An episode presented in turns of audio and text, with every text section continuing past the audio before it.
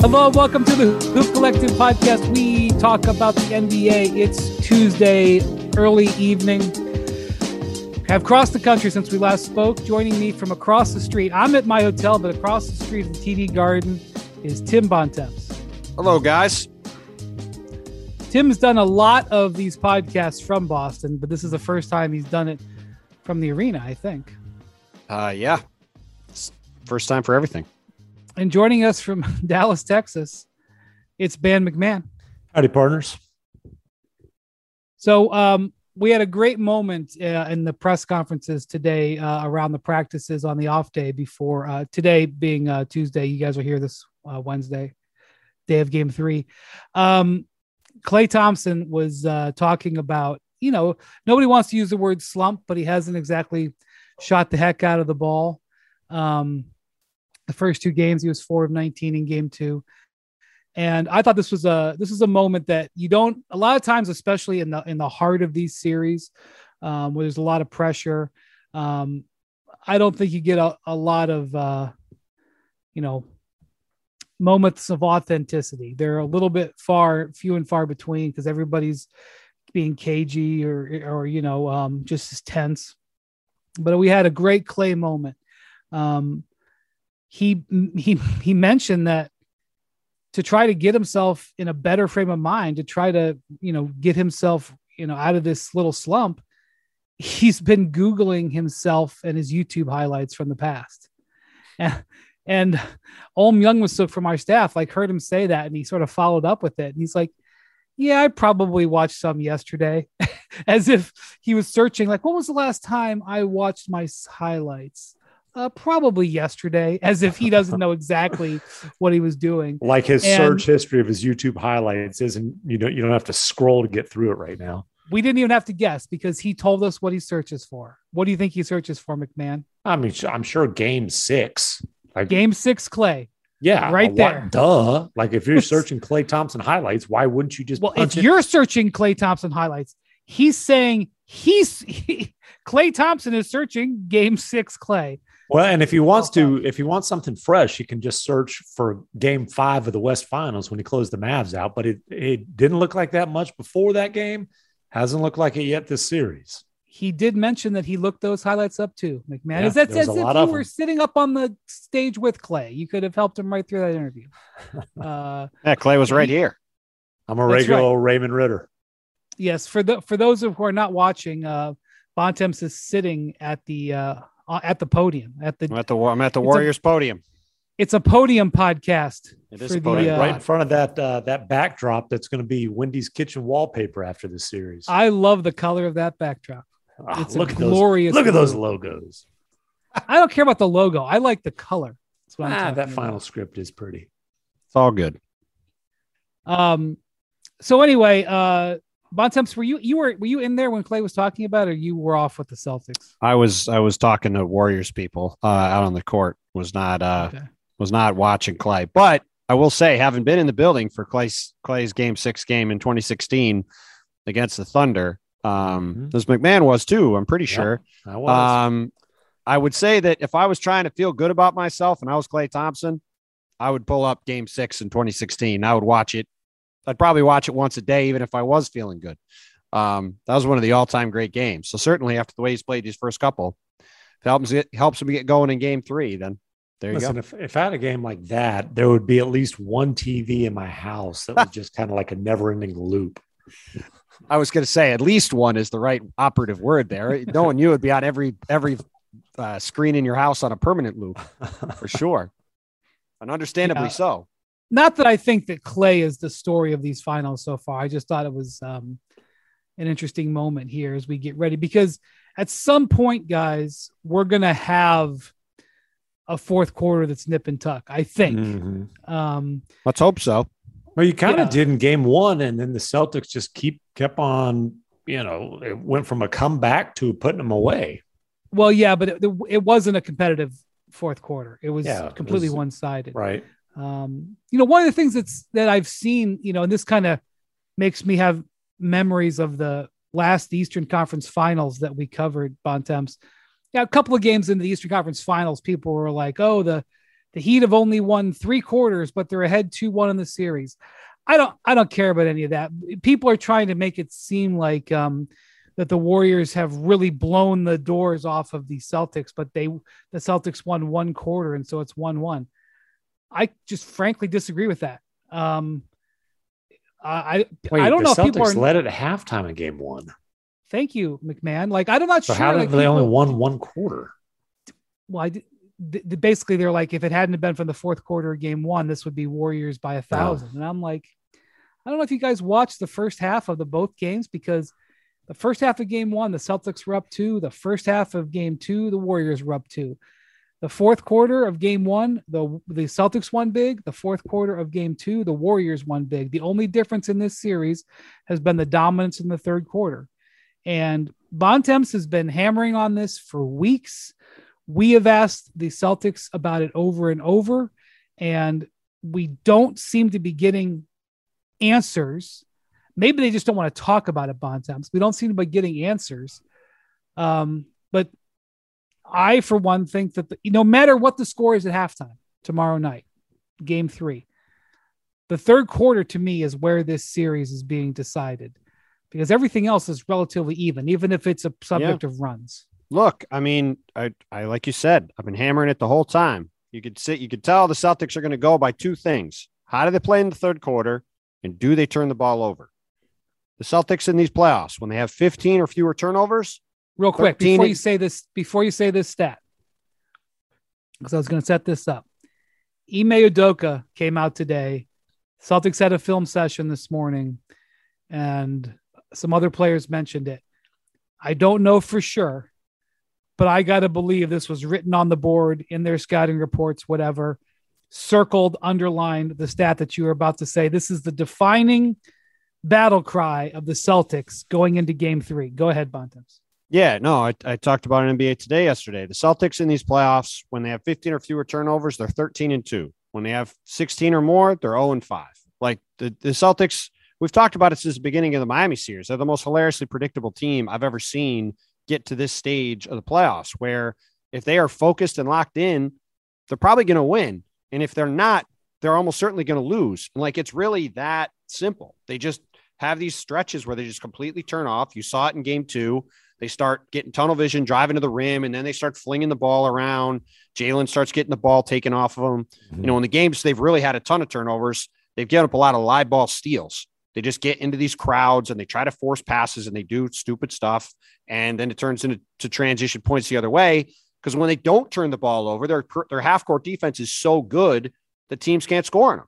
So, like, it's really that simple. Can they just not fall all over themselves in the third quarter? And can they not just throw the ball over the gym? They do those two things. I think if it's Celtics, you're feeling pretty good. we should have a tracker on the broadcast tomorrow night down in the corner. Celtics turnovers. Just keep an eye on it because if it gets to 15, curtains. I mean, it's a, it's it's it's small sample because it's the playoffs, but it's a pretty relevant sample, MacMahon. I Well- mean, well, that's and, and it, it does make sense because, like Bontemps said, they are the best half court defensive team in the league by far. And so, when are they susceptible or, you know, when are they vulnerable defensively? Well, it's when, like every other team in the world in the history of the game, everybody's vulnerable when it's live ball turnovers transition the other way. And that's especially true when it's live ball turnovers transition the other way.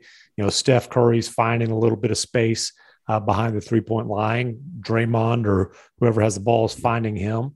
Um, yeah, nobody's good in those situations defensively. Um, but the Celtics, they do tend to get sloppy, and Jaylen Brown does have a tendency to try to do too much. And it's almost like uh, I, I, th- I think you might have mentioned this the other day, Bontemps.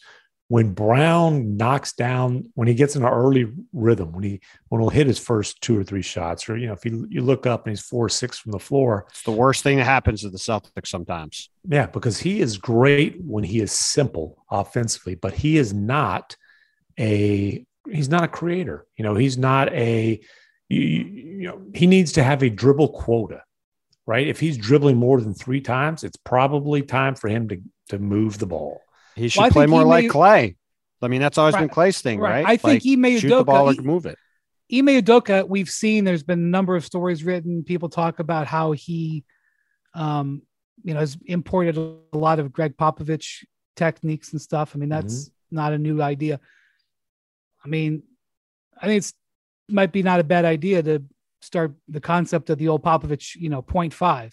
Yeah. Half a second, shoot, pass, or or you know, shoot it or, or remove it. Now look, you don't want to completely take that away because Jaylen does create shots. Jayson Tatum does create shots, but a lot of times what's happened that is you know created problems for the Celtics is when Jaylen Brown tries to drive and he's not he doesn't have a good ball he doesn't have a good handle the heat just totally took the ball away from him and when he gets into traffic he tends to make mistakes you you want and, him to attack when he has an opportunity to have straight line drives you don't want him to quote unquote get in his bag 100%. tatum's different tatum tatum is one of the best iso players in the league tatum is a guy who can go off a dribble and take and make tough shots and, and, and create stuff not just for himself but for other people. But, but Brown is a catch and shoot, attack, close out uh, type of guy. Now, straight line driving, he is one of the most explosive finishers in the league. Like if you want to talk about a highlight reel of dunking off the drive, he's got one of the best in the league. But again, you don't want him shaking and baking and going behind the back between the legs and all that kind of stuff because typically what's going to happen, he'll do all that and then it's going the other way. Well, and we talked about it after game one, right? When those guys are moving the ball and the Celtics, you know, had a ton of assists. When Jayson Tatum and Jaylen Brown are moving the ball, the Celtics are really, really hard to beat. When those guys are in ISO mode, and you know, Tatum has gotten better in ISO mode. He's still not as good as his reputation precedes him when you look at the numbers. And again, when they are holding the ball and it's those two guys against the defense, the Celtics aren't as good. And you look at the first half of that game in game two, those guys are really good. And the Celtics were hanging around in the game because they were really good. Nobody else on the team was making a shot. And when Boston's playing like that, they're much more beatable. And as we saw in the, as that game three played on, it went on, the other guys didn't get going. Those guys weren't going to combine to score 90 points. I mean, and then Marcus Smart, the Warriors pulled away. Marcus Smart had how many actual baskets in game two? I mean, I, am going to double check quick. I mean, he had very few. He, Derrick White, and Al Horford all essentially did nothing in that game. Right. Well, Horford and Smart did not. I don't even know if Horford Horford even attempted a three. He did um, not. And I think Marcus Smart was 0 of 3. And I'm trying to think. Pulling it up. Trying to remember. Quick. Marcus Smart was 1 for 6 and 0 for 3 from 3. Right. Derrick White was 4 for 13 and 2 for 4 from 3. Um, though at least he was aggressive. They do need him to stay aggressive. And Al Horford was one for four from the field and didn't take a three in 28 minutes. Yeah. So I'm looking at Smart and Horford, who now the Warriors changed up their defensive strategy. They put Klay Thompson on Horford and uh, told him to stay attached more. Mm-hmm. And they put uh, Draymond Green uh, on Jaylen Brown. Although when you go back and watch, there was a lot of cross matching and a lot of switching. There, it was a good idea, and I do think it helped. But there was, you know, it would there was a, a lot of different defenders doing a lot of different things, but Draymond definitely was trying to get up into um, um, into Jaylen and try to disrupt his handle, and Klay and his head. was, and Klay was definitely um, was definitely trying to use his athleticism to bother Horford because while Horford Horford is so very good, um, and this is a very I feel like this is a very simple thing, but when Horford catches the the uh, an, an, outlet or a a, uh, a pass uh, into his shooting motion, he keeps the ball very high. He catches it and squares and shoots by keeping the ball high. For a guy who doesn't have like a Klay Thompson release, he gets the shot off very quickly um, and for a guy who didn't come up into the league as a shooter. Um, so he doesn't need that much space to get the shot off. So the the um, the idea is to just not give him you know any room to even receive the pass, which is what Klay did. Um, but you're right, Bontemps. The ball has to has to move, and um, I think that that that's. I mean, it's it's more complicated than just pass the ball, but in some cases, it's just as simple as that. If you're well, not going to force it, if you're not going to force the ball in there and you just decide to pass so you get a better shot, you're going to turn it over less. You're going to get better shots. Well, and it's like MacMahon said, they really get in trouble. And you saw it in game two. Jaylen Brown hit his first couple shots, and then it was put my head down. I'm going to the rim. I'm going to score. I'm going to score, and I'm going to score. And instead, he kept getting into tight windows. He was getting double teamed. He was chucking up ugly shots. I think he missed, I want to say he went like one for 11. I think he started the game four for six in the first quarter, and he finished the game five, five, for maybe. He, I think he was, I think he was four for six in the first quarter. He finished the game five for 17. So he went one for. I think 11. he went. I think he started four and four or five. Yeah. Either way, so. I mean, it's it's not it, he and he and a lot of it was just ugly drives into nowhere and fling the ball up in the air and it, like they, you know, those two guys just have to play within the team structure and get other guys involved and move it around and not fall into that false sense of we're going to win the game because when they try to win the game, they're not good. And look, the other thing too here is Steph Curry has been the best player in this series by a significant amount through two games. He's back to being the Steph Curry from the first couple months of the season. And if he keeps being the best player in this series by a significant amount, a lot of the stuff we were talking about going into game two about where the series was at starts to go back in the other direction because even the Celtics team, if he keeps playing like this, is not going to be able to guard him. So that that to me is a real interesting thing in game three. Can Steph keep hitting these pull up threes like he has been and keep playing like this? Because if he's going to outplay Jayson Tatum and Jaylen Brown like this, Warriors are going to be in business. I don't even think Steph's played great yet. I think he had a great first quarter in game one, mm-hmm. and he had a good, I said this on the pod the other day, he had a good to very good game two. He hasn't been great yet.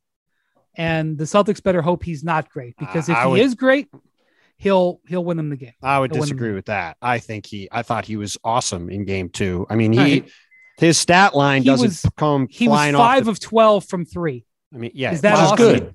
No, uh, awesome. Awesome. Steph is nine of twelve. Like when you, when when when, when, Windy says I, he hasn't played great yet, you you are evaluating him on his standards. Yeah, but I, right. we're saying I, he hasn't played great as a guy who is a you know two-time MVP. That's correct. But I but I think all-time greatest shooter. Like he has not played great by that. I've seen Steph have 33 points in a second half to close out yes. a team on was, the road. He has. I was there. That is a great Steph playoff performance. We have not seen that in this series yet. What I would say is that he has completely scrambled Boston's defense. Absolutely. And that I think you're very much underselling what he's done to their defense at the at, in terms of just their inability to contain him. He's getting wherever he wants on the court, and he is messing up their like they can't play Grant. I Williams. think I think they can survive the performance well, that he I'm had just in say, game two. I'm just saying. Grant Williams has been played off the court in two games because Steph, okay. he's not been able to do anything with Steph. He was torching Al Horford last game. He had them totally messed up in a way they have not been, even against guys like Giannis and what Jimmy was the Butler final score? What was the final score of game two? It was like it was 107 88 because the Celtics had a okay meaningless surge in the fourth quarter. Okay. 107 points and 33 of them came off turnovers.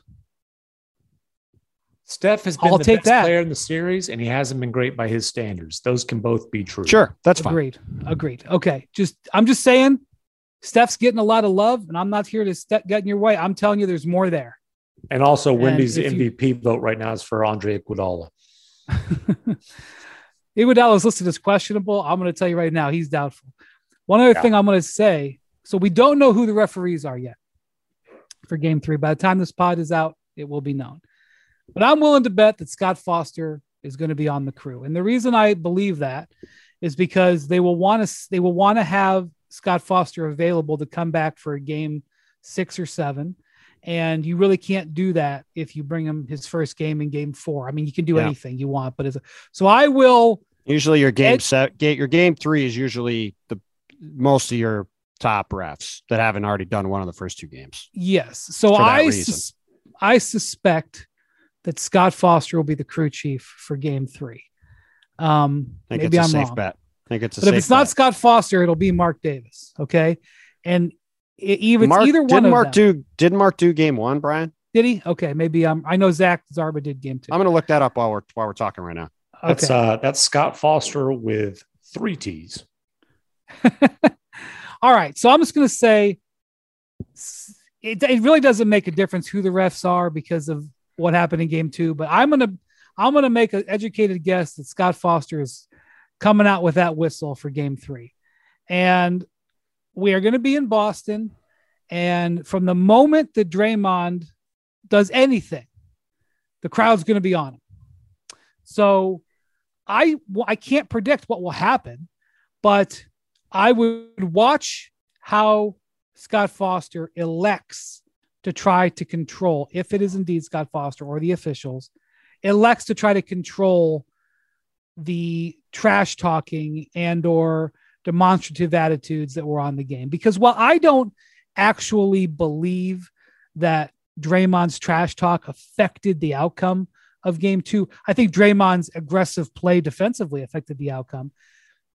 That was ah. a well, Draymond also showed up the refs because he he what he said was accurate that once he gets a T, he's ref differently. He can get away with more. I mean, Mavericks fans were whining and crying about that in a couple of games in the previous series. Uh, you know, fans from every fan base the Warriors have ever played in the playoffs have whined and cried about that and, and been on the money. But for Draymond to come out and for the world to hear say that does show up the refs and the league. And so I'm interested to see if his if those brutally honest and accurate comments might have might backfire on him. Because let's be honest, when Draymond gets teed up, he takes it as, "Hey, I can get away with whatever I want the rest right. of the game," he, and he could he could he could get teed up ten times a game. It's counterintuitive but what what the world that Draymond lives in and Luka, I think, lives in this world too. And by the way, oh, sure.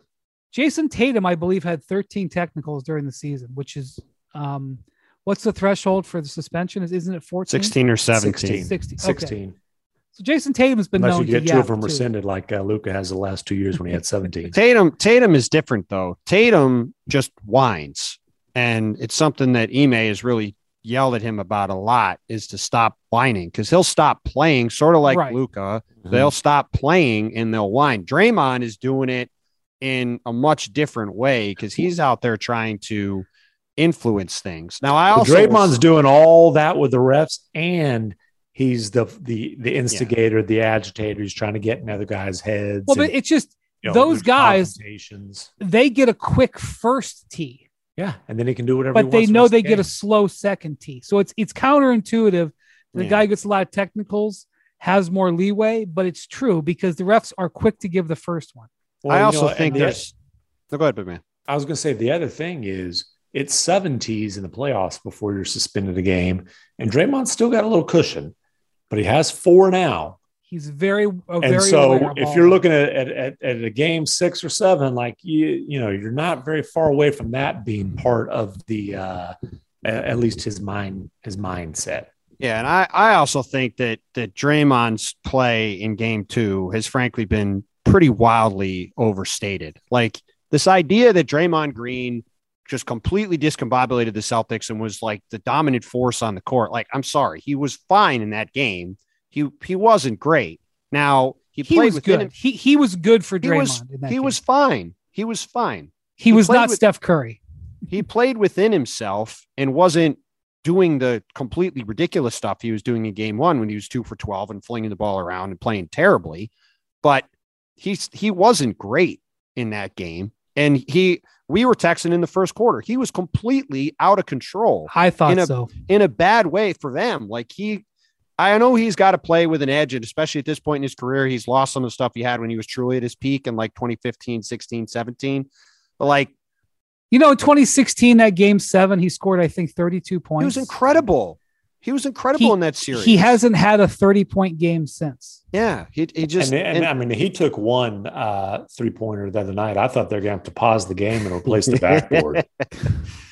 so I, it's just, I, I, mean, I'm very curious to see to your point. it was the only shot what, he missed, though. MacMahon. He was two or three. Well, he was two for three, and the which is a lot better open. than two or twelve, by the way. That's right. It's true. He's he's much better when he's taking three shots, but like he was out of control in that game, and I am to your point very curious to see after he kind of bragged about how that went, what it looks like in Game Three, especially because I agree. I feel pretty confident Scott Foster's doing this game, And we, as you were making the T sign for people who are listening, No, on not just the T, the two finger T, the Scott Yes. Foster special. That's Scott uh, Fo- Joey Scott- Crawford is the, is the first guy I saw to do that. I don't know if So he it- invented it, but That will be a very interesting game within the game in game three, assuming Scott is the crew chief, as I certainly expect him to be, uh, how that is handled.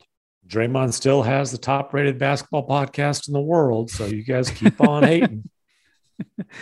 wouldn't that that like if this was like um you know a different sport, uh, you know, like can you imagine like having Scott Foster and Draymond Green like on a podcast? It would it would be amazing. I would rather hear Chris Paul and Scott Foster on a podcast. No, that would be bad. That would be bad radio because That'd be like me think- and Bontemps. Chris wouldn't talk to him. Draymond likes to talk. Oh, Chris likes to talk. Mm, Chris likes to not, talk. not in the same. I think not Draymond's same better. way. I think Draymond's a better content creator than Chris. Yeah, is, I would agree with that. I mean, there's no arguing that Draymond's the best content creator in the, the league by a country mile. Hmm, I don't know about that, but it's but I appreciate him Who's doing. it. better? Who's better at creating content than I him? don't know. I'm I just mean, not I, prepared. to CJ CJ McCollum as a company man, I 100% believe that. Look, CJ CJ is good, but Draymond Draymond is going to be the new Charles Barkley. It's just a matter of whenever the, the old Charles Barkley decides he's done, then Draymond will immediately just sit right down that chair and he'll be there as long as he wants to be. ESPN's Emmy Award winning 30 for 30 documentary film series presents The Greatest Mixtape Ever. The story of how a series of streetball videos set to music in the 90s transformed basketball's place in the culture, defined the lives of players who starred in them, and change the game itself forever. Stream now on ESPN Plus and listen to the companion 30 for 30 podcast, a streetball mixtape exploring the essence of streetball through a collection of legendary stories. Listen now on Spotify or wherever you get your podcasts. Two guys drove to work. Neither guy wore a seatbelt. One guy got a ticket. One guy didn't. The same two guys drove home. One guy wore his seatbelt. One guy didn't. One guy made it home. The guy not wearing his seatbelt didn't. Don't risk it. Click it or ticket. Paid for by NHTSA. Cutting the price of your wireless bill feels good, really good. Actually, it feels great. You should try it. So cut your bill by switching to Straight Talk Wireless, now offering our $45 Silver Unlimited plan. That's unlimited high speed data and 5 gigabytes of hotspot for just $45 a month. Get nationwide 5G on America's largest, most dependable networks. So why pay a whole lot for your data when you can get unlimited for a whole lot less? The $45 Silver Unlimited plan from Straight Talk. Straight Talk Wireless. No contract, no compromise.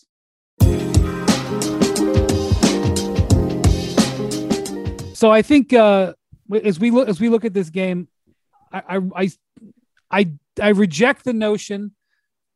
I reject the following notions. One, that it's been a lopsided series in favor of the Warriors. I think it's been very close.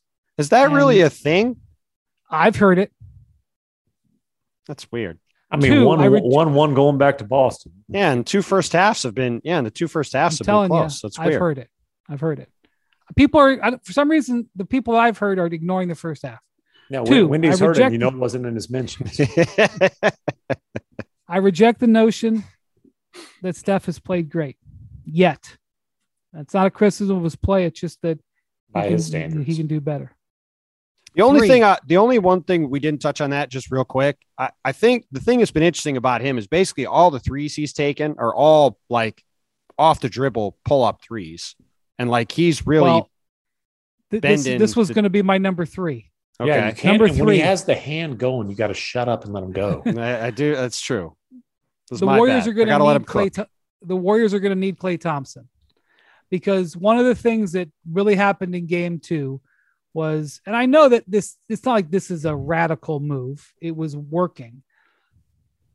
The Warriors kind of went away from their motion offense and ran a lot of pick and roll just to take care of Steph. One, they liked the pick and roll matchup. They the Celtics still, for various reasons, they they're just more comfortable dropping with the big man. They they just they're not meeting Steph up high enough. Well, one of those So- is because Robert Williams can't really move that well because of his knee. Well, and e- Even even, when if he's- he's even if he's Yeah. healthy, that's not where he's going to be. He's going to be right. down by the rim. You know, Right. Mhm. So that's actually one of the things the Celtics have been doing. They've been when they when they have a feel about which pick might get set, they switch Yeah. so that Robert Williams isn't in the pick and roll. But obviously the Warriors are smart. They often figure it out. But they but my point is they went away from their motion and went to straight pick and rolls because they really needed Steph to get it done. They really heavily relied on it. It wasn't their share the ball offense. It was the let's totally get onto Steph's back. And so that is not going to, I don't, that's not the way they're designed. Steph Well, can that- do it, but not the way they're designed. The other thing that was very, maybe the only thing that was very interesting deep into the fourth quarter was Klay Thompson was still on the court. And that was clearly Steve Kerr, you know, trying to, to, to let Klay get a little Yes. rhythm and see the ball go through the hoop. And it, you know, didn't really happen. No. Um, but they were trying to, and it's crazy because the guy is the 77th best player in NBA history. and, you know, it was like, let's get Klay a little confidence. And again, it's not, you know, it goes back to the whole Klay watching YouTube and, and all those kind of things. It, Klay this year, I feel like more so than before uh, the unfortunate long injury absence.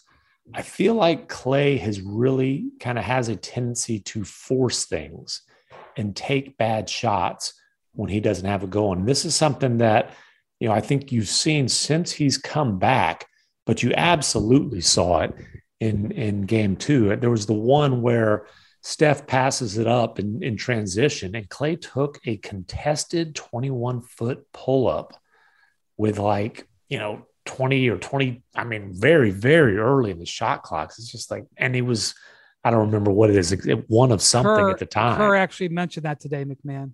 Kerr said he thought he forced some shots. Yeah.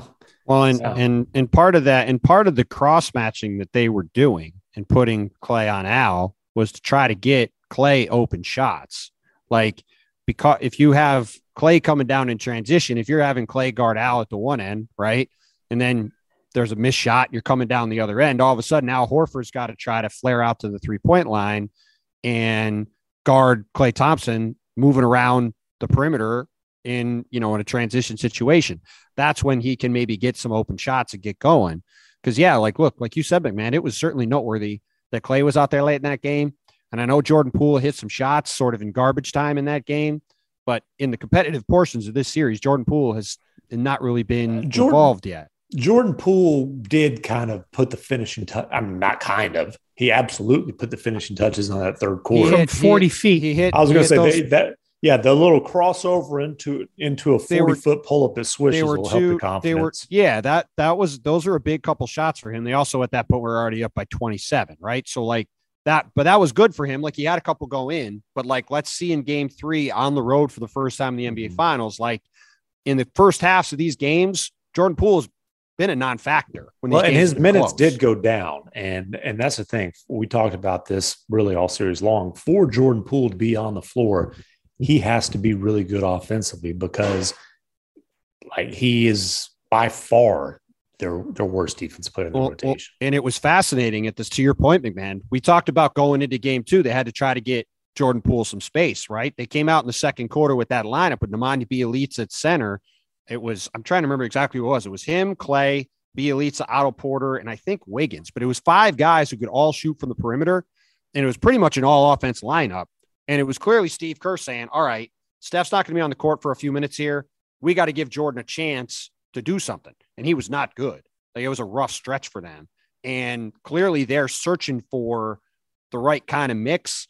But I do think against the Celtics team, that kind of lineup can work okay because Boston, you know, I, I, they can't really necessarily take advantage of it the way some other teams can. So, but I, but yeah, like he Jordan Poole's got to be better, and Klay's got to be better because really it's those three guys for Golden State. They're going to score whatever 70% of their points and then like the other guys are going to hit some open threes here and there but those three guys have to be clicking for them to play at their best offensively And Wiggins, or I'm sorry, Looney will go six of six from the floor. and he is Or, so or, good. or if he goes six of 10, then he'll have uh, he'll rebound his four misses. He's been so good. We got and we got to talk about Gary Payton too. Him coming back into the series was a massive change in game two. He got immediately up into guys on defense, did all the stuff we talked about going into game two. Him playing instead of Iguodala was a big, big difference. And he, mm-hmm.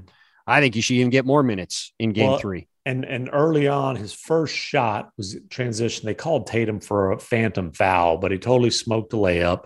And then right after that, goes to the line, misses two free throws. And you're like, okay, uh, no wonder he wasn't shooting in front of the media.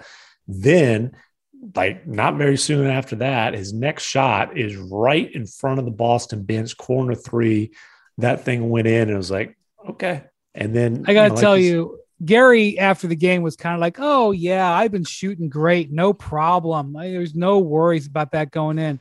And Kerr was like, "Boy, we were glad to see that go in. We weren't, you know, like the truth was. uh I don't know where the truth is about their uh, their faith in him. Um, all right, so lot to watch for in Game Three. Um, but before we uh, wrap this up, th- some other stuff happened in the NBA, and it's been a good run, guys It's been a good run. We're going to have to unsuspend the Los Angeles Lakers discussion from this podcast because they did officially. But we're talking beepers. We're talking Lakers because they did hire a coach, and Darvin Ham had his introductory press conference. And um, you know, yeah, hey, do you guys team... remember when uh, Russ used to defend at a championship level? I don't think I had a league pass back then. yeah, he was at UCLA. Oh, okay. Oh man. Well, when Darvin, so Russ first off came to the press conference. That is always relevant when a player comes to the press conference. Russ, uh, and I was Austin watching, Reaves, uh, old Wenyen Gabriel, their, their whole bench unit came to the press conference. Stanley Johnson was there. Uh, you know, when Wenyen Gabriel comes to your press conference, he's blessing the hire. I actually, I actually like Wenyen. I always remember when he had to start for the uh, for the Blazers in the uh, playoffs in the bubble, and the, the, the Blazers were really banged up. Remember, Dame went home and everything. They were playing the Lakers, and uh, went up to the referee and he's like, "I'm starting, I'm starting." He was, he was so excited he had to tell somebody. Um.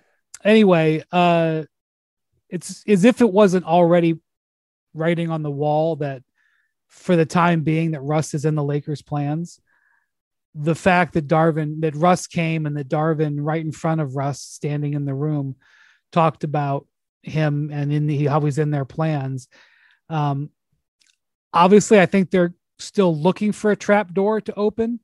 Um, and there will be maneuvers this offseason. There's going to be players, especially with big salaries, I think that are that might move around a little bit. But the Lakers have pivoted because there was a time where there was a faction of that organization which was like we are we are done with Russell Westbrook. He can't come back. That's not the prevailing theory right now. The prevailing theory, and, and Darvin made it clear, and Pelinka made it clear that Russ is going to be with them go, uh, going forward. And he even had, as MacMahon said, he being Darvin, he even had like a, a whole pitch for how Russ's new new uh, role was going to be defense first. And he mentioned in sacrifice. And sacrifice, which I'm not sure what that means. I hope it means coming off the bench. Mm, um, good, good luck. But the the the the the stance, the the posture that Westbrook had when at the end of the season, where he basically was like, "It's not me, it's you," to everybody in the mm-hmm. organization to hear that if you're Darvin Ham and Rob Pelinka, and then assume that you're going to sell him on some altered role, regardless of what he says, I don't well, buy it, Bontemps. Well, but here's the thing. Here's the thing. For the past 12 years or so, Russell Westbrook has been in control of his situation. Russell Westbrook ain't in control anymore. Like here's the this is I, I think Darvin Ham like Darvin Ham I was on the M- NBA today yesterday and Dar- Malika interviewed Darvin right before and did a great job and asked him about Russ and he said when we talked like you said when we talked I used the word sacrifice a lot and I want him to defend like a champ, like MacMahon said earlier when he joked, I, I want to defend at a championship level. I think he said he wants to defend like a pit bull. Like he was he like, said, I want he to said, that I want him to get back to defending at yes. championship level. Yeah, it was like, and it was like, all right, like yes, that's the stuff that this guy needs to try to do at this point to be effective. And here's the deal if Russell Westbrook doesn't want to do that, if he doesn't want to, to do what Darvin Ham says he needs him to do, the Lakers can just send him home. Mhm. He's on an expiring contract. This is not a thing where, you know, Washington trades for him and has to find a way to make it work because he's got two plus years left on his deal. Or the Lakers trade for him and he has two years left on his deal and they have to make it work. Or he gets traded to Houston and he's got three years left and he's got to make it work. This guy is on an expiring contract. His biggest value to the Lakers is that between now and next February's trade deadline, they can trade him for something else. That's what he's there to be. And in the meantime, if he wants to have a career after this deal is done, he's got to find a way to be a useful NBA player. It's just that simple. Because right now, he's not a useful NBA player in any way, shape, or form. And so that to me is what Russell Westbrook has to decide. We've I've mentioned the Allen Iverson comparison so many times on the pod over the past year or two. Allen Iverson got to a point where it was like, hey, Allen, you could be a six man and come off the bench and score. Allen took his ball and went home.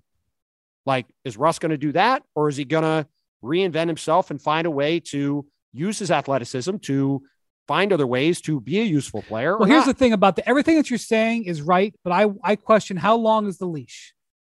Because last year they stuck with Westbrook and stuck with Westbrook and stuck with Westbrook, and no matter what you want to say about Frank Vogel, I don't know how Russ could have been mad at him because Frank.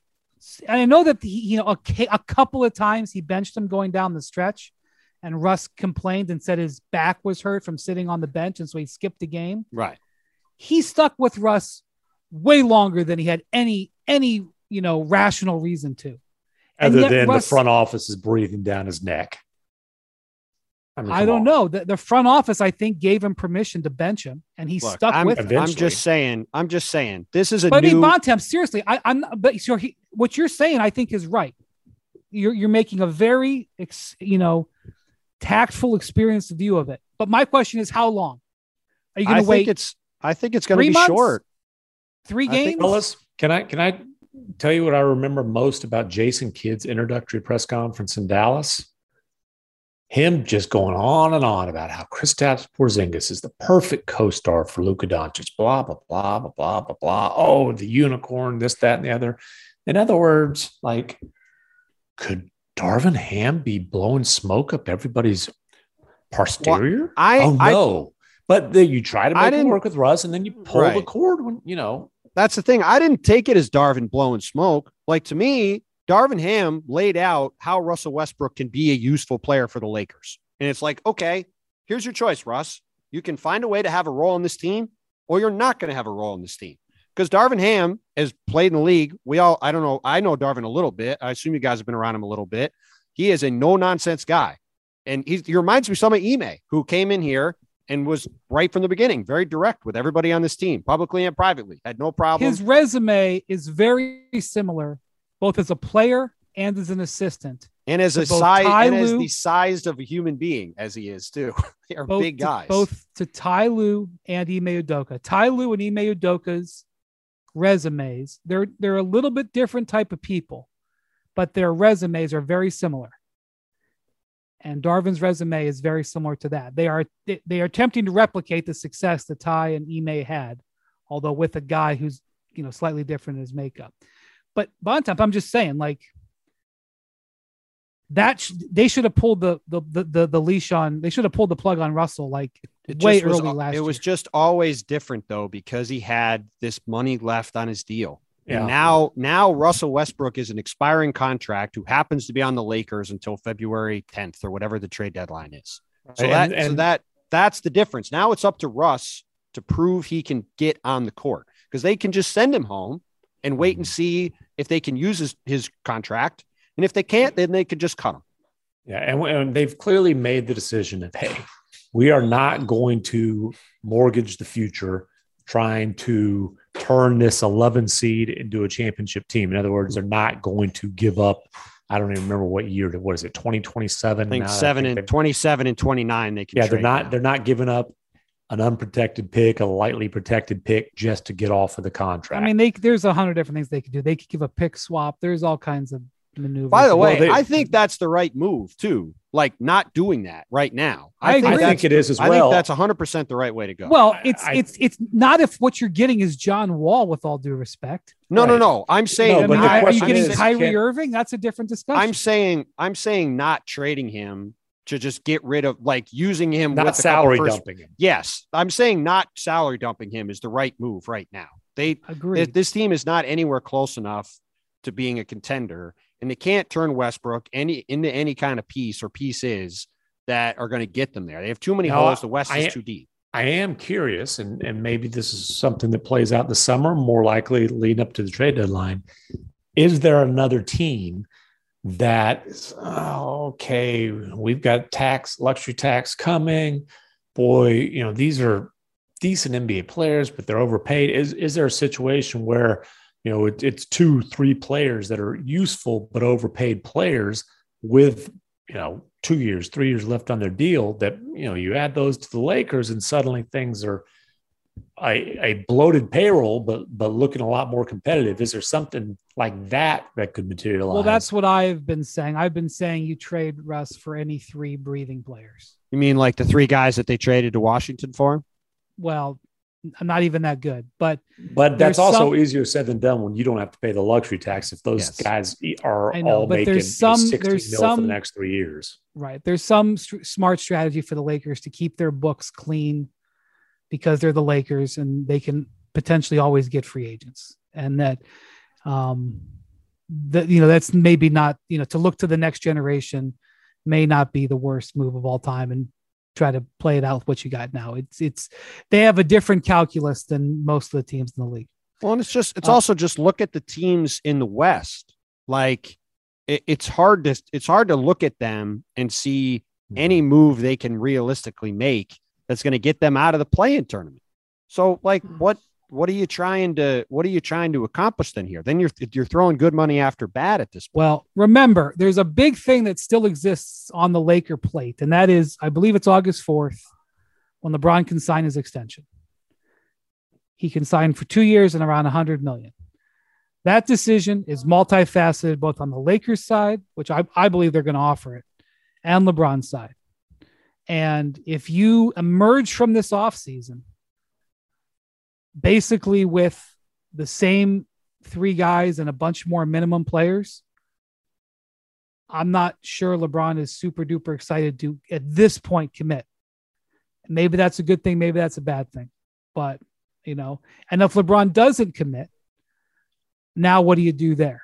The LeBron component with that extension is the thing, you know, he's going to he's going to give a referendum on the Lakers summer in August. And by the way, he if it's offered, he might just sign it because he loves living in LA and Well, look, he showed up in LA. He showed up in LA for the first time in his career, not looking at the best basketball situation he could look at. So True, but No. he always believed that the Lakers would be able to build a good team. They weren't there. He was he was uh he was betting on the come. You know, I like that uh, phrase you from do, Craps. you do like he was it. betting on the come. And it and it may not have happened, but he had reason to believe that the Lakers could build. If he had gone to the Cavs in 2014 and they didn't have Kyrie Irving and they didn't have Kevin Love and they didn't have all these draft picks, it was different than when he went to the Lakers where they had no talent. The Lakers had talent, young players, No, cap but that's- space, and picks. I'm agree- I'm Yeah, agreeing but with they you. did have That's the Rock and Roll Museum.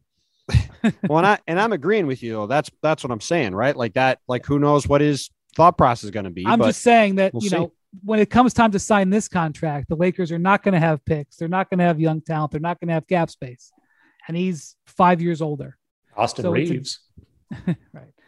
Um, Any any talked- any Nets topics we want to hit while we're uh, while we're violating policies?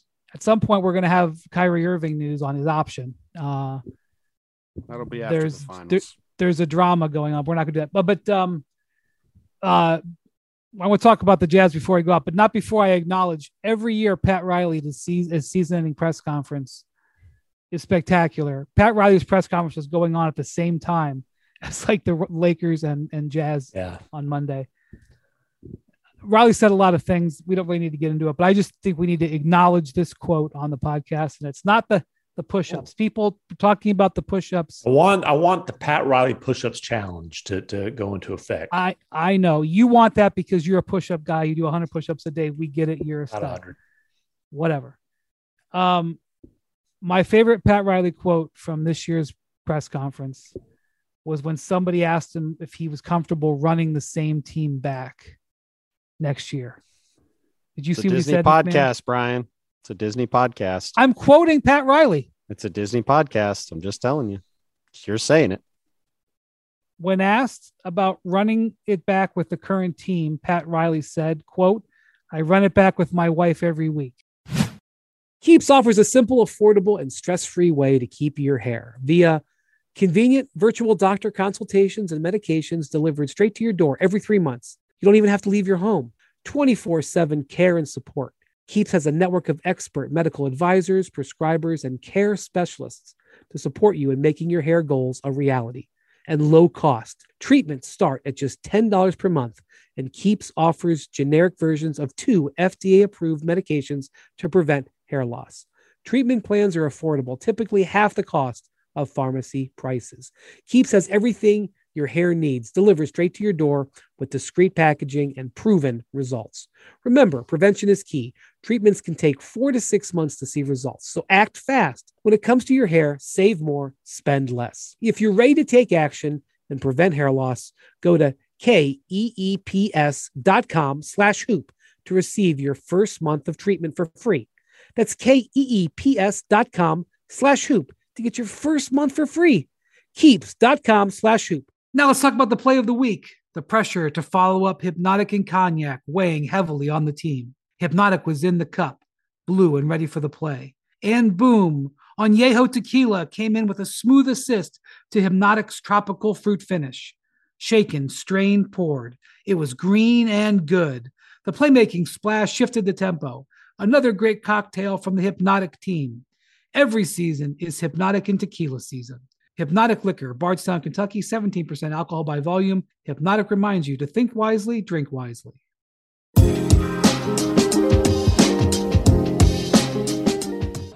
Tell me this man isn't a legend.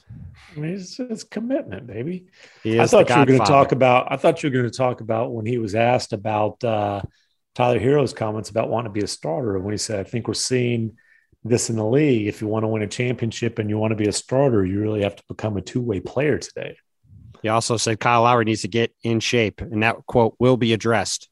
So, as usual, Pat didn't hold W- back. w- That By the way- are any of those statements untrue? No, Well, not if at you need all. to be a just two-way- didn't hold back. If you need to be a two-way player to uh, to be a starter and win a championship, does that mean we need to remove the Heat from all Donovan Mitchell trade discussions? No. Oh, okay. The I'm Heat, just wondering. the Heat, uh, the Heat have some assets.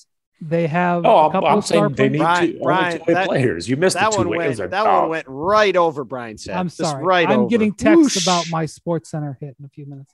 Oh, Sorry. Whoa, whoa, Sorry. whoa. Sorry, sorry, sorry. sorry. Real, what really happened there, MacMahon, was Brian. The, there was incoming. You brought incoming on Tyler Herro, Brian's boy, Mm-hmm. and he didn't like it, so he had to try to pivot fast. So that was I am really a what happened. realist. I am a realist. You, I know exactly who Tyler Herro is. Uh, that's you know, he's look, the sixth man of the year. That's who he Listen. Tyler Herro's extension discussions are going to be fascinating, True. just like Gordon Jordan Poole's. They're Yep. both Jordan they're- Poole, Tyler Herro, and Anthony Simons. If Anthony Simons is getting the max or close to it, because that's what it looks like Portland's lined up to do. Good luck trying to get or close to it. I would be. I, would, I will. I will continue to say what I've said about all three of those guys. I'd be hesitant to pay any of them big money for the same for You the don't exact reason think- Pat Def- Riley said. define define big money. Jalen Brunson's going to get between twenty and twenty five a year. You you mean bigger than that? You, are you watching what Portland is doing for Anthony Simons? They've I- cleared out the entire books and the entire floor for him to sign to a If, contract. if those guys You have think- numbers that start in the twos, no I'm- question that Well, I'm just okay. I'm not saying they're not going to get it. I'm saying if I'm if I'm in the drive, if I'm sitting there and I have to decide, do I want to pay any of those guys in the twos? I'm thinking long and hard in the about it. twenties per. That's that's a lot of money for guys that I think are all suited to come off the bench. They'll they'll all get that kind of money. No, I'm not. I'm not saying they're not going to get paid. They're going to Yeah. get paid. Uh, the question is, do I want to be the one paying? them?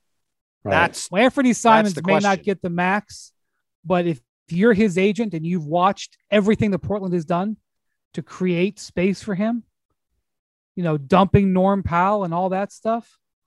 I, yeah. I mean, it's it's Good those three guys. that negotiation. Those 3 Mhm. guys are all going to be very interesting to me because, again, like I'm with Pat Riley. If you're paying a guy big money, we've seen it in these playoffs. You've got to be able to play at both ends of the court to play at the highest level. If you're trying to be, you know, and especially with Miami and Golden State, we're talking about conference finals, finals, maybe the NBA champion, right? Like you're talking about teams playing at the absolute highest level. So it's a little maybe different thing you could argue with Portland. Simons is super young. That team's sort of rebuilding. We'll see what happens with Dame. Maybe you could say he's got big leaps to come. I would be nervous to pay him too. But like if you're trying to contend and you're paying a guy that's a six man, $25 million a year, I just think it's going to be hard to build a team out the way you want. So we'll see. Very interesting. Uh, before we go, MacMahon was on Zach Lowe's podcast that came out Monday. He talked a lot about the Utah thing. If you want to hear from there, it's just I would just say that there's been a lot of pushback to the concept that there was ever a problem in Utah. Uh, we talked about the problems in Utah all year long, yeah. and within a year, the very successful team president is gone. The very successful coach is gone. He, both of them. Well, De- what was did Dennis ask for it, or was he was Dennis Lindsay the team president? He he choice? was no, I I don't necessarily think that Dennis was disappointed to be demoted to an advisory role, but he was demoted to an advisory role. Okay, so the team president is who was very successful, built a 60 win team, is go- or how many many wins they had. They were 60 win pace. I don't know if they won 60 games. Yeah. Coach, how often do we see coaches resign, guys? Uh, successful coaches, Successful coaches. often. I you know on teams that I cover, apparently fairly often because it's happened with Mike D'Antoni, Rick Carlisle, Win but Rick Snyder. Carlisle just the, Rick- the one Rick- Rick common Car- denominator is they don't want to deal with this guy anymore. Just give me away from MacMahon, please. Give me as far away No, as Rick. possible. Rick, Rick was Rick had another a job. case of like, well, and Rick was he was resigning before he got fired the Yeah. next season. Yeah. Uh, D'Antoni was, you know, D'Antoni's that contract was was, that.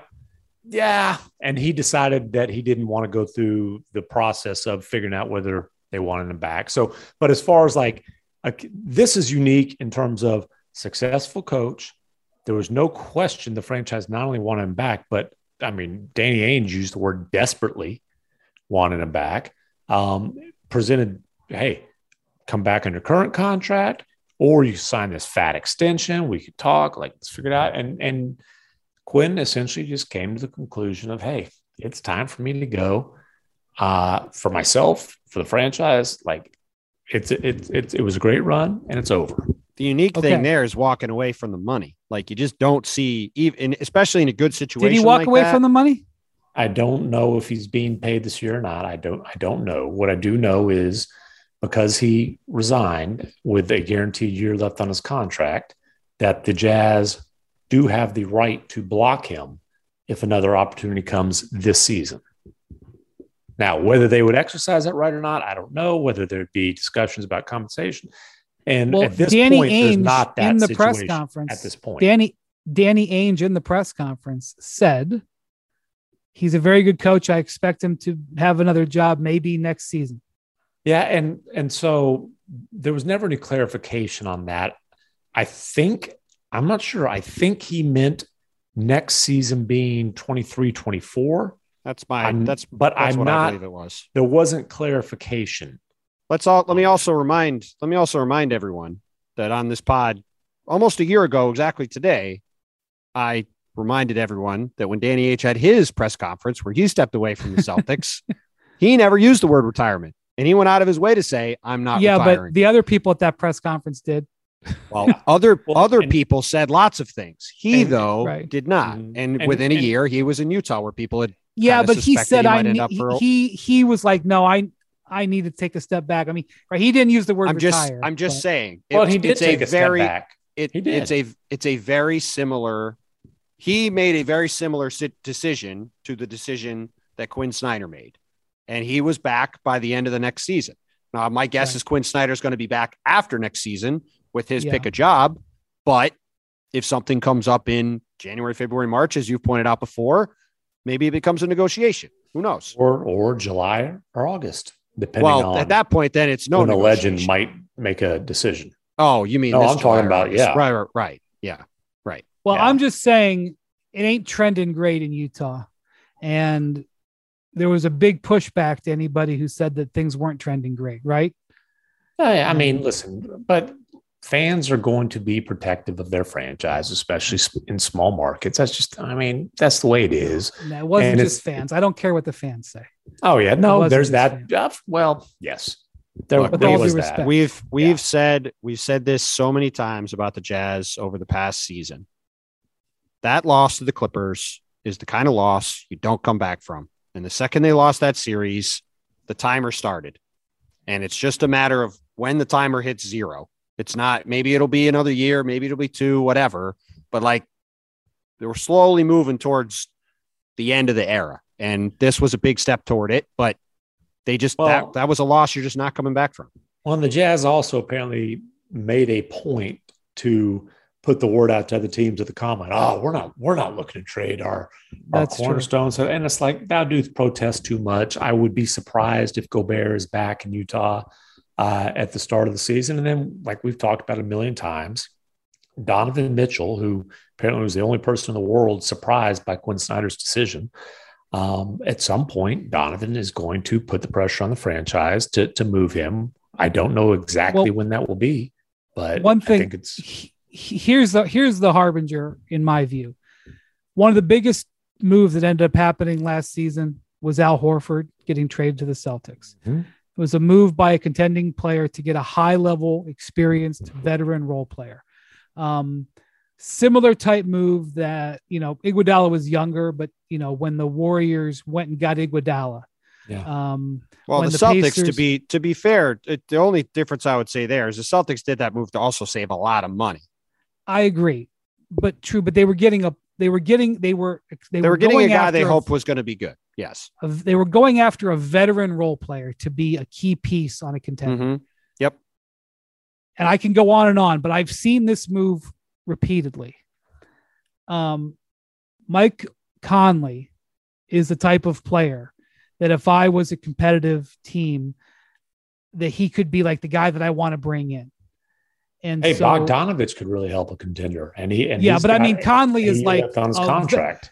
Al Horford is leading the huddles on this Celtics team. Like Iguodala was leading the huddles on the Oh, I, Warriors. I back would then. say to MacMahon's point, if I'm picking between, I mean, Mike's great, but if I'm picking between Mike and Bojan in today's league, like Okay. Bojan Bogdanovich is a, a big wing. Like everybody's We're not looking talking for big about wings. the skill set. Just hold on a second. You're talking about the mentality. If the Jazz, because I'm telling you, the phone will ring on Mike Conley. If the Jazz trade Mike Conley this offseason, we're going to know where they're at. To me, he's the bellwether because there's there's a dozen different trades you can make with with Bogdanovich that make sense for the Jazz and other teams. Of course, Yeah. as a as a player, Bogdanovich. But if if you trade one of the the the heartbeats of the team in Conley, and by the way, they might not. They may they may indeed run it back. They may think Pat, Pat Wow. Riley may have something. They have something. they've run it back for several years now. Okay, I'm just saying. Let's watch what happens with Mike Conley, because that to me is a big decision. He makes significant money. The Jazz have a big payroll. That is going to be one to watch to me, um, and it's not akin to Horford because Horford, the the Thunder were looking to trade him. It's not quite the same situation, but it's the same concept. And I know that if I was studying what the Celtics did, which was to get from a seventh or eighth place team to a championship contender, making a move like Horford was that type of move. And I'd be looking, what's when I'd be sitting in our meetings right now, what's our Horford move? How can we as a team do a Horford? You know, it's not a perfect fit, but if I was Memphis, I would, you know, think about something like that, bringing Conley back, kind of like with Horford. Well, especially if they lose Tyus Jones. Right. So I'm just saying, like that type of team. You Yeah, know, the only thing, but the I only would- thing I, the only thing I'd add is I think both of those guys fall into the same category. Is what I would say. Like, think about Bogdanovich on Memphis. Like, just I, I'm, I'm just extending your analogy out further. Those two guys are both veteran players at positions of skill that have decent contracts. I That we're, t- we're having two different conversations. no, but I'm, I'm, sa- I'm talking think- about the Jazz completely re re reformatting where they are as an organization. You're talking about a player evaluation. Well, Well, also, I'm not I saying well, I'm not Jazz- saying you're I wrong. think I'm just well, saying. but if- trade Conley and and still the the Jazz have made it clear, and, and we'll see if they stick to this, that they are not trying to take a step back in terms of okay, well then I guess they'll reject all Conley calls. no, Well, no, but that because I think there's a way to do that and say, hey, Donovan, you are our starting point guard now, depending on if you can get back pieces of value or a piece of value for Conley. Now, if you if you want to trade Conley, um, what you're going to hope is that other team didn't have NBA TV during the first round, because Conley had a really rough series. Well, I, I'm I'm agreeing with your point, Brian. I think, but I, I think the way to frame it is isn't do the Jazz trade Mike Conley? It's do they trade Mike Conley for somebody that's helping them today or something that's helping them tomorrow? I think that's the way to look at it, and I think that's why I was saying Bogdanovich is the same way. If like Memphis goes, hey, we'll give you a first round pick for Bojan Bogdanovich because we need a big wing who can guard multiple places and score 20 points in a playoff game, and the Jazz go, hey, Bojan's 32 or whatever. We could get a first round pick for him. We could start to re maneuver things around. get our first rounder back. right. Like that's the kind of that's the kind of I'm saying, like to me, that's the kind of move to your point, where if they make a move Yeah. like that, then it's like, okay, that's the direction they're going. And if they turn Mike Conley into a, a better defending wing player, like, okay, like Yeah. the man said, then they're trying to find a way to make this work. So I, I think I'm you're not right sure. I'm not sure. I'm not sure that's what Conley's market's going to be. No, I'm not saying it is either, but it's like that. I think those moves, whatever they do with the roster, I think that's the way you look at it. Are they making moves for today or tomorrow? And if it's the latter, to your point, then it's like time to pull the ripcord. Well, look, if you were Danny Ainge and you see what's happened and you're relatively new to the job and you haven't put your stamp on the franchise yet, and you have a chance to hire a coach, you probably are thinking about things you may do to the roster too. Well, MacMahon, would you with with with Donovan and Rudy, would you trade them both now or not? Yeah, I would. I would trade them both. I, would but- trade them both but- now too. but I'm not Ryan Smith, who's so proud of the state of Utah and has the All Star game in his backyard this season. I mean, it's Right. like it. What I would do and what I think they would do are two t- completely different things. I would trade those guys with Donovan in particular with three guaranteed years left where you could open it up to all bidders and get max value. I would be making trades that are about picks, that are about young players. I would be trying to get the next Quin French Snyder. seven footer. No, Oh, French seven footer. Yes, right. Right. Oh, I'd- Victor I'd be trying to- Wembanyama. Yes. Yes. I'll tell you Yes. what, who's going to just go all in on the tank? Uh, Oklahoma City and Houston. To, to, to I don't know. two. Oklahoma City has kind of sent a message that they're going to Hmm. push the pedal a little bit. We'll We'll see. we'll see. We'll see. but and Uh, listen, I I was only asking because you're obviously around Utah all the time. I would do the same thing and and do that. Now again, who know? We, it's not the first time we'd see a team look at the All Star game as the barometer. But again, this goes back to that Clippers loss. From that point forward, that's the end game. The end game is this thing is going to go kerblooey. It's just a matter of when the Jazz ultimately decide it's the time to do it. I think Donovan Mitchell would do the franchise a favor by really forcing the issue this this summer. Um, I think that the Woj report, where Donovan is now unsettled, and you know this that, I think I'm trying to be careful with my phrasing here. I think Quin Snyder's decision to leave potentially gives Donovan a reason to ask out without necessarily being quote unquote the bad well, guy. it, it also and I gives think that would ultimately be very painful for the Jazz and absolutely in their best interests. I don't, and I don't think we're there yet. I don't, don't think either. Donovan's there yet, and I don't think the team. And there. and yet. you make a great point that if the All Star game was in Cleveland in 2023 and Utah in 2026, just to make numbers up Right. for years, we might be having a different conversation. But that's not the world that we're living. in. I don't know. I think Ryan Smith became a billionaire for being smart, and I, I think I don't think he'll be stupid. There's been a lot of smart billionaires who didn't make the best decisions for their basketball I guess teams. that's a fair point. It's a hard job. All right. Thank you, listening to the Hoop Collective.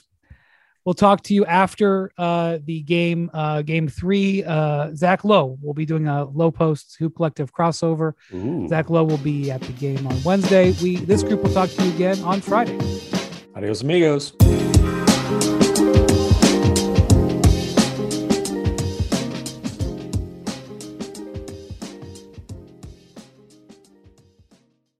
Two guys drove to work. Neither guy wore a seatbelt. One guy got a ticket. One guy didn't. The same two guys drove home. One guy wore a seatbelt. One guy didn't. One guy made it home. The guy not wearing his seatbelt didn't. Don't risk it. Click it or ticket. Paid for by NHTSA.